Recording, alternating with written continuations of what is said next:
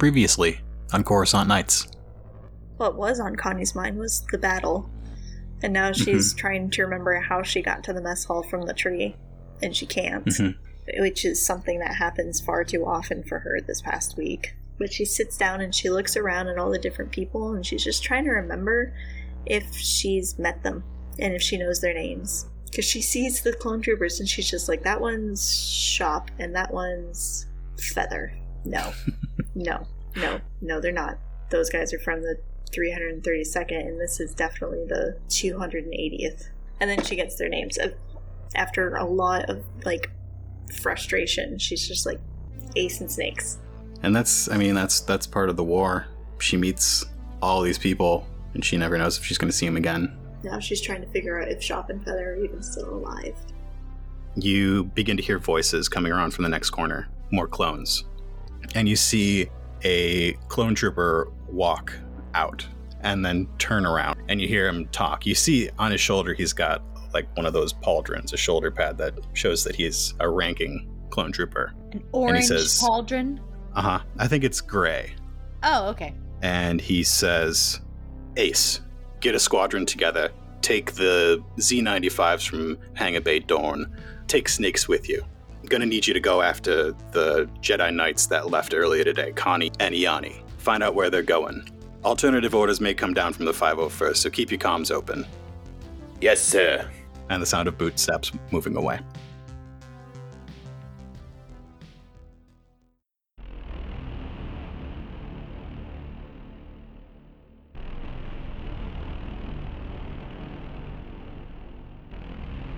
Fate has a way of putting people together.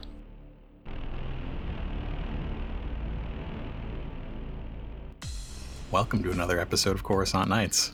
Tonight I am joined by Doug and Andrew. How are you guys doing tonight? Excited to be here. I'm doing well. All right, so before we start, I think we'll we'll introduce your characters as we get to them. We should roll our destiny. Right. Time for the destiny roll. I rolled two light side points. Doug rolled one light side point. All right, one dark side. So we're starting with three light side, one dark side. And lucky for you two, we got to donate for destiny. Nice. Yes. John from the Outlaws and Old Ones podcast donated a little bit of light. You're going to get one extra light side point. And now we're going to play a trailer for Outlaws and Old Ones. Thanks, John. Thank you, John. Thanks, John. Heck yeah. It's me, Jorge. I'm the keeper. Th- Roll, roll the clip, please. Look, everyone, it's David Caruso. Mr. Kokomo, I presume. No, my name's Garbert. Excuse Robert. You are special and you are forever. Yeah, last forever in hell, dude. This cult or whatever I'm getting myself into. So Sorry, I you're have like the some kind of psychic? I've been your partner for 20 years I'm- hunting things. I'm pretty sure you killed my dad. So you decided to show up, huh, bogey? I get a ride. All right, back to the show. Doug, Yes. don't tell me who you're playing yet today. Okay. Why don't you tell me a little bit about yourself? Um, me as a person or me as a character? Are you a are you a character? I am when I'm playing Coruscant Nights. You as a person. Oh, a little bit about me. Well, been working on my elevator speech, but I haven't quite finished it yet. So I'm gonna go off the cuff a little bit. My name is Douglas Eberhart. I go by Doug, and I'm an artist, illustrator, educator, and um, I do all of those things. I also play a little bit of music. I'll just plug my music. I play with my friend Mike Birch in a band called the Bunk Bed Bros, a band for children of all ages. Go visit bunkbedbros.bandcamp.com and pick up a cassette. And Andrew is a voice familiar to many of you. Care to tell us a little bit about yourself, Andrew? Oh, everybody knows what they need to know about me, thanks to Sarah. But no, I'm the host and GM of the Dicey Cantina on a minor hiatus while we sort out some real life stuff. Longtime listener of course, on Nights, first time contestant. Uh, I'm a contestant, right? That's how this Mhm. works. Yeah. It's uh it's like a lottery of survival. Yeah, and I'm excited to be here. Uh, anybody can check out my stuff at diceycantina.com or wherever you get your podcasts. Excellent. Ace takes his Z95 out of the Grand Orbital Observatory, calling his squadron to check in. Can you tell me a little bit about Ace, what he's been up to during these Clone Wars and a little bit about the squadron that he's heading right now. Okay, um, Ace has worked his way up to clone commander of his squadron. So, yes, Ace is a clone. And Ace has gone on, I would say, probably about six tours throughout the galaxy, fighting in the Clone Wars against the, the separatist armies, and has had a lot of success. He's a very well programmed, uh, developed clone and has an aptitude for hitting the target when it needs to be hit and leading his clone comrades towards success in battles across the galaxy during the Clone Wars. And um, at this time, he has just finished a tour uh, on Coruscant, defending Coruscant against the separatist armies. And he was accompanied by his squadron, a squadron called Nexu Squadron, made up by six other clones. Well, it was more. So Yes. ne- Nexus Squadron was 12 clones. And now there are very few of these. We've got seven clones, right? Very few of these seven clones were in the original Nexu Squadron. The Battle of Coruscant took its toll on a lot of the clone navy, and Nexu Squadron was no exception. So, right now, of the original squadron, we've just got Ace and Snakes. Yeah, so the original squadron, the only ones left of the 12 are Ace and Snakes. So the group of Z95s leave the Grand Orbital Observatory. A short while ago, orders came in from the top. They were to execute a particular order known as Order 66. Ace's commanding officer uh, gave him orders and told him to leave his comms open in case things changed. Because the way the the way things are right now, the Republic is in a state of change. Everything's in flux right now. So new orders could come any minute. The planet Coruscant glows below the ships as they streak through space, setting their coordinates to the outer rim, the last known direction of the Jedi that they're supposed to track. And there's a chime on Ace's dashboard. This is Commander Ace. Who am I? Who do I have the pleasure of speaking to? Commander Ace, this is CT 42173. We've got a change of orders for you. You're headed to Mimban. There's a Jedi there known as Lee Vol. We need you to execute Order 66. Sending over all relevant information to your ship's computers. Copy. Over. And Ace uh, closes the channel. I think Ace is in his Z95, and Ace has kind of like a clean shaven head, a very average looking clone. Eh, you would have a difficult time picking up Ace in a lineup.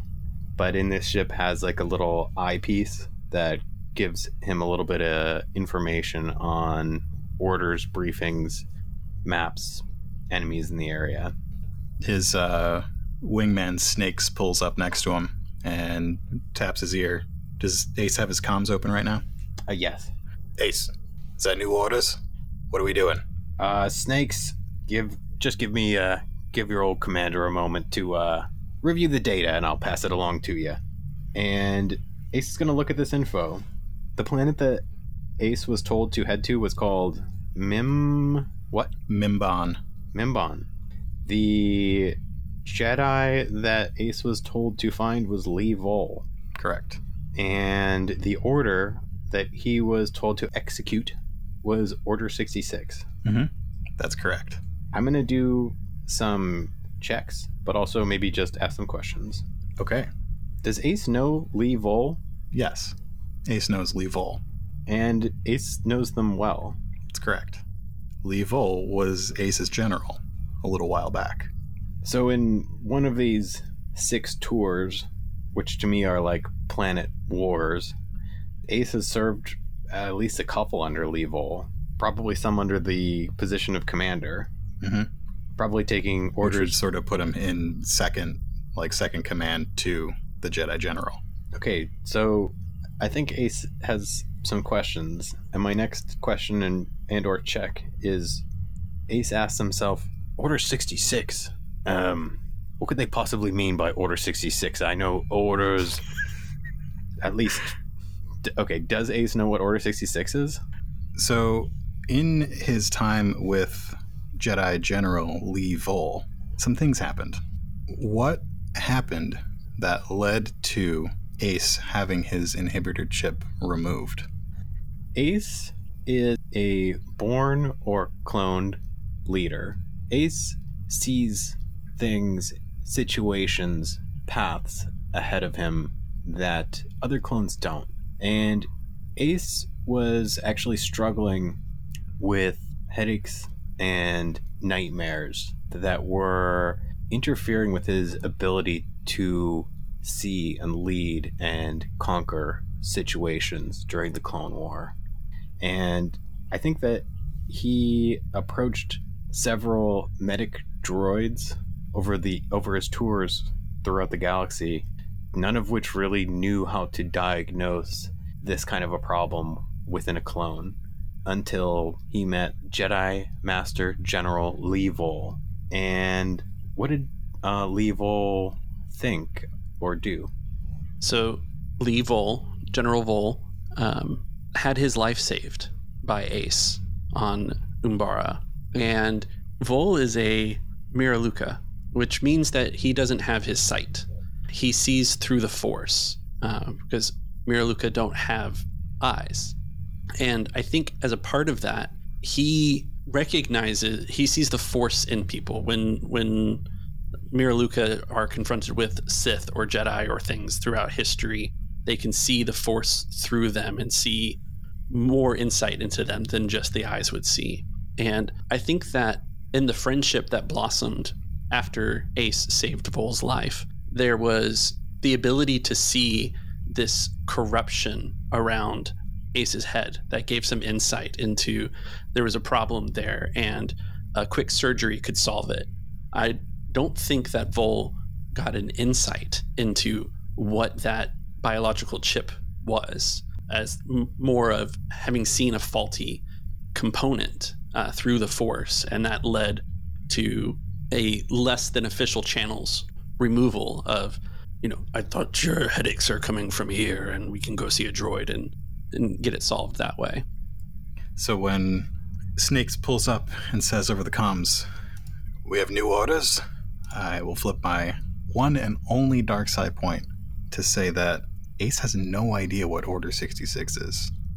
Uh, that's right, Snakes. We've got some orders. Got some orders over on uh, Mimban. Something to do with General Vol. Um, I'm going to ask you now do we have new members of Nexu Squadron? You do. You've got five new members with you currently. Okay. They just checked in as you left the Grand Orbital Observatory. You've got Rough Up, Knuckles, Hasty, Rampage, and Stashy. Okay. Ace is going to open comms to Nexu Squadron. All right, Nexu Squadron. Commander Ace, checking in. We've got orders. Mission over on Mimban. I'm not going to brief you on the entire situation at the moment. We're going to make our way there, regroup on the ground, and go from there. Follow my lead. Uh, keep your eyes open. Stay on each other's wings. Find a safe place to land, and uh, off we go. Any questions? No, sir. No, there are no questions. I haven't told you anything. Now, follow me. The ships of the squadron spool up their hyperdrives and streak off into the stars. Mimban is a mud hole. Can you tell me a little bit about Lee Vol and why he might have come here? And I've got a why for you if you've got nothing. I don't have an initial thing. Okay. There are potentially rumors surrounding artifacts on Mimban that might help bring the force into balance. There's something called the Kaiburr crystal that's spelled K A I B U R R. One specific crystal that is uh, said to boost someone's connection to the force. It, it's also rumored to have healing powers and a number of other things. It's hard to tell the the stories from the truth on things like this, but that and the mind splinter are two interesting things that may have come into Lee's peripheries as he explored the galaxy. Yeah, so Lee's made his way to Mimban, Mimban to explore for these artifacts that could uh, bring some balance to the Force. Lee is very conscientious of balance and he's focused on peace more than anything. He's someone who loved the fact that as a Jedi, he was a considered a peacekeeper. The this war with the separatists is a necessary distraction from that peacekeeping, and he seeks to get back to that arbitration, that negotiation, even neg- aggressive negotiations that Jedi's must do sometime. And so, having heard of these these artifacts, this special Kaiburr crystal and the Mind Splinter, has come to Mimban to reach out in the Force and see if he can't f- ascertain their truth. Uh, the seeking of truth is very important to Lee. And overall, Mimban's been pretty disappointing. It's wet. The natives are not friendly. The humans who have a small mining colony there are even less friendly. And it's just wet and muddy and kind of gross. He's heard rumors about temples off in the swamps, but there are also really big creatures that like to eat small ships out in the swamps. And those locals that live underground are just not very nice if you go snooping around their houses. It is night. It is rainy.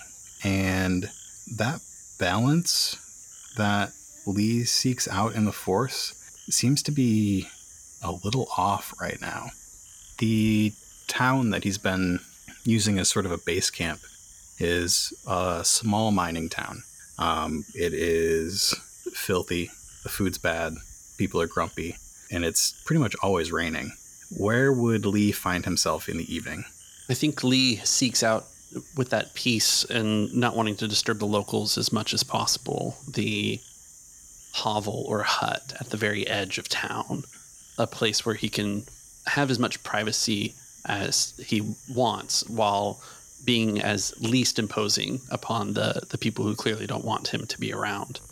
He's not willing to play the foolish Jedi and think that he could wander into the swamps with creatures so large they can swallow ships by himself. And he has a little campfire, little field kit that he's cooking a meal on. And as he spends most of his time, he's he's more or less meditating and reaching out with the force. And he's he's seeking guidance since he hasn't been able to find what he's after. And he's not sure what to do for his next steps. As he's reaching out tonight, if I had dark side points, I would flip them. The peace and tranquility and balance that he's after seems to shift in his mind, and darkness takes over. He feels a lot of the light going out of the universe. What is the Force like to Lee, who visualizes his world with the hmm. Force? And what is it like when it all dims? I, I I think Lee even stumbles and falls and knocks over the small cookware that he has as he's more or less being confronted with the idea of being blinded. You know, the the force is sight and it's the way to explore the world and lights that he's familiar with are extinguished. It's it's becoming darker. He's confronted for the first time with the idea of being sightless, uh, of what beings who have eyes and don't see through the force must go through as they lose that sense. I, I think he his head is swimming and he's very off kilter. As he attempts to regain his composure, um, is there maybe somebody in town that he's renting this place from? Somebody who's been a little friendly to him?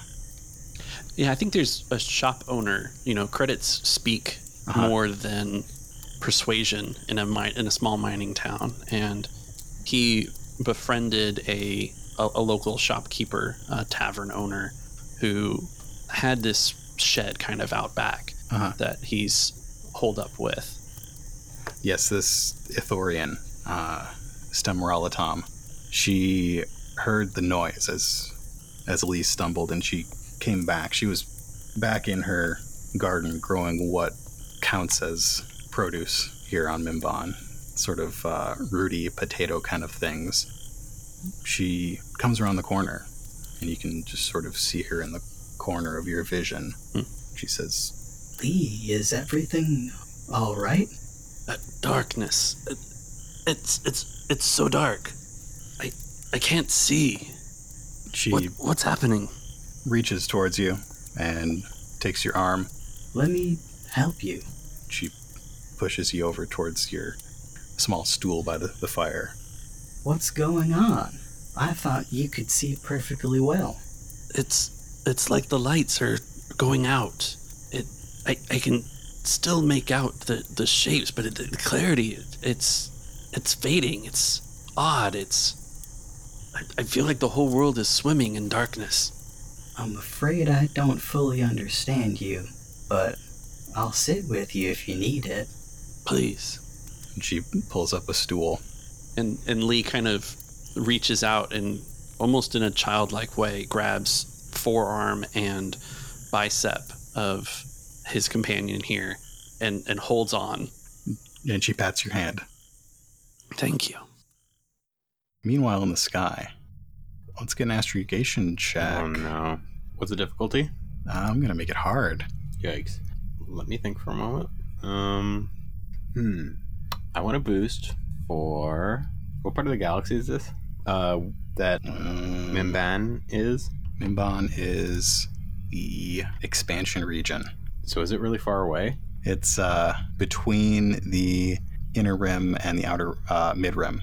I want to boost because Ace and Snakes have been in this region before. Have you name a planet in the expansion regions? Uh, yeah. uh, yeah, we fought on. I'm not even looking at a map. We've fought on. Uh, is it Felucia? I honestly don't see any places that I recognize. Darn it. I was just shooting that in the dark.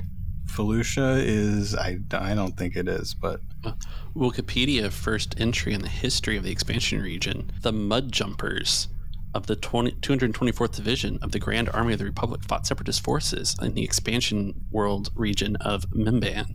Mm-hmm. I want to say Felucia's outer rim. okay. I wanted to say for narrative, we've we have not been. Really can't think of a good reason for a boost.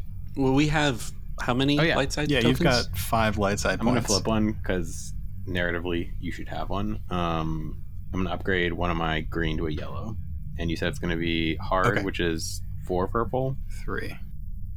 Great. Love it. What I get? Doesn't- oh. Zero successes and one threat. Okay.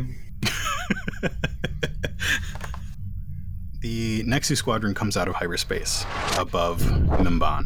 The planet is part of a system that is actually known for its odd weather patterns. And as your squadron comes in over Mimban, there is a storm brewing over the area that you were told to go.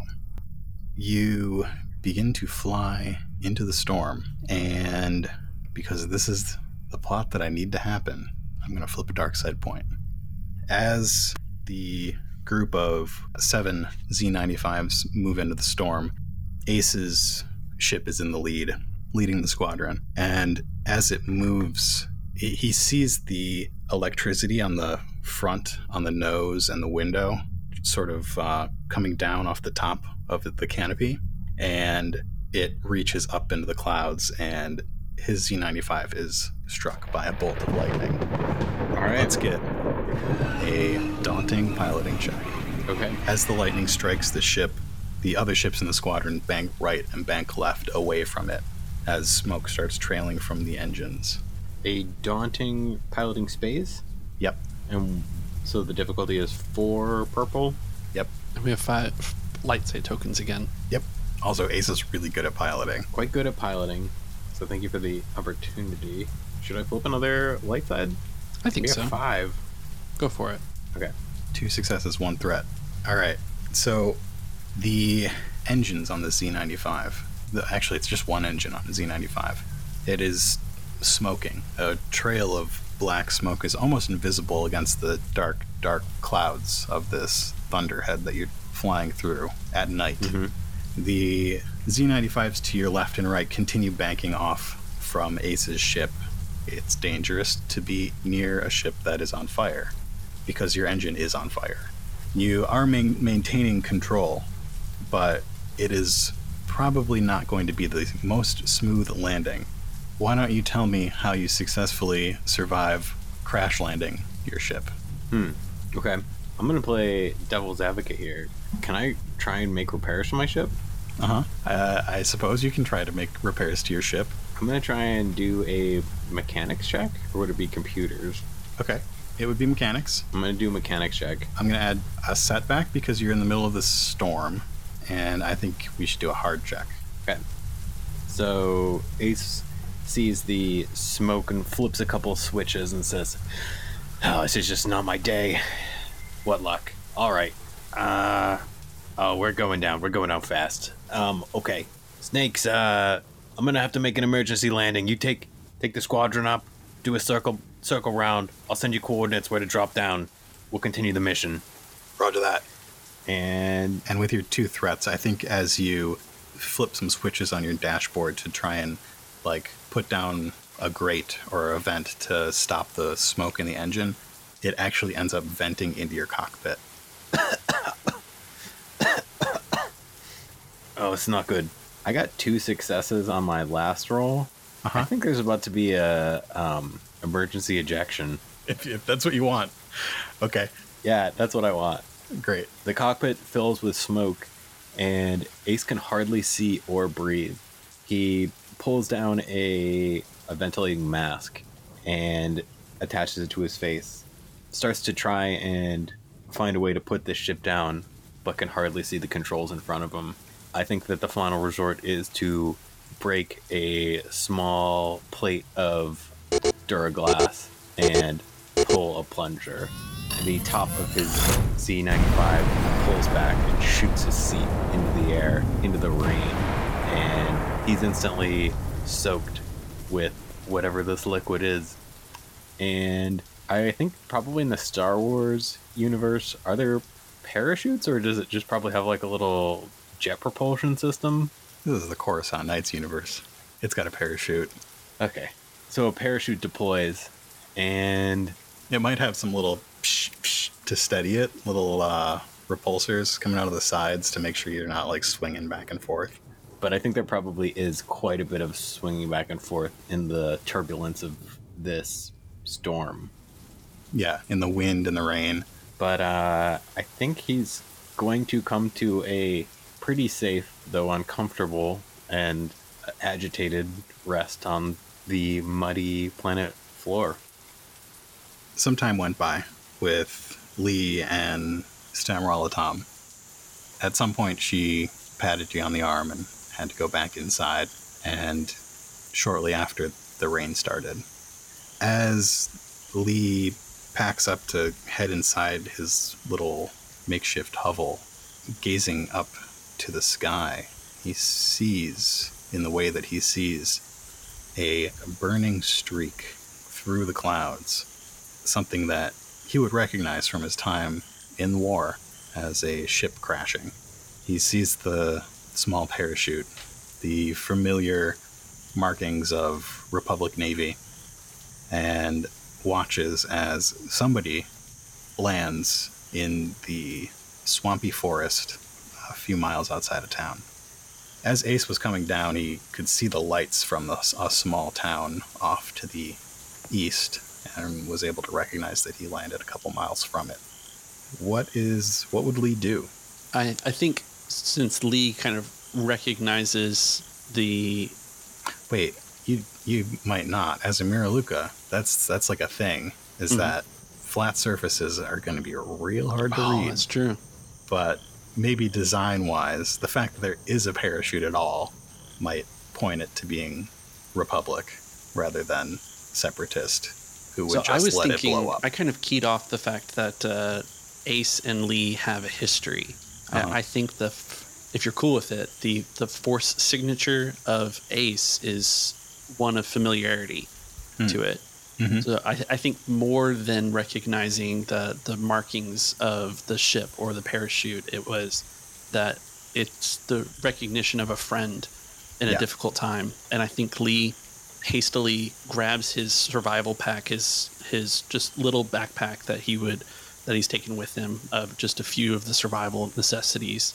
Make sure his lightsaber is clipped to his belt and heads off in a run in the direction that he saw Ace come down. Running in the swamp at night in the middle of a storm is kind of difficult. As he goes, he can sense, see, sense the the life in the roots under his feet and the mangroves, and it's calming after that strange sense of loss that he felt around the fire. Say what you want about the muddiness of this planet, it is teeming with life in a way that only planets covered with nature or covered with cities can be. The rain comes down and soaks Ace's parachute as he begins to unclip himself uh, from his seat. The parachute slowly descends on top of him and he pushes it aside as he gets out. What does he do once he reaches the ground?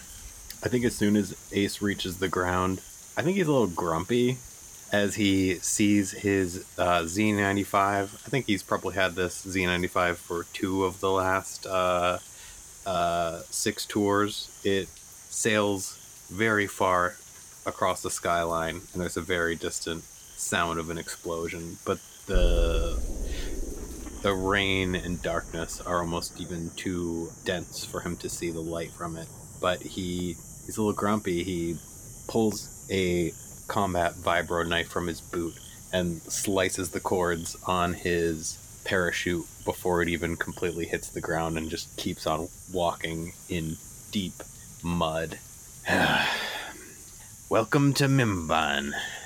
Beautiful, they told me. Great place to visit. Yeah. Lovely. Thanks for listening to this episode of Coruscant Nights. Coruscant Nights is a production of Nightcast Creative. To find out more about us and our projects, visit nightcastcreative.com. Thanks to Andrew and Doug for playing on this episode.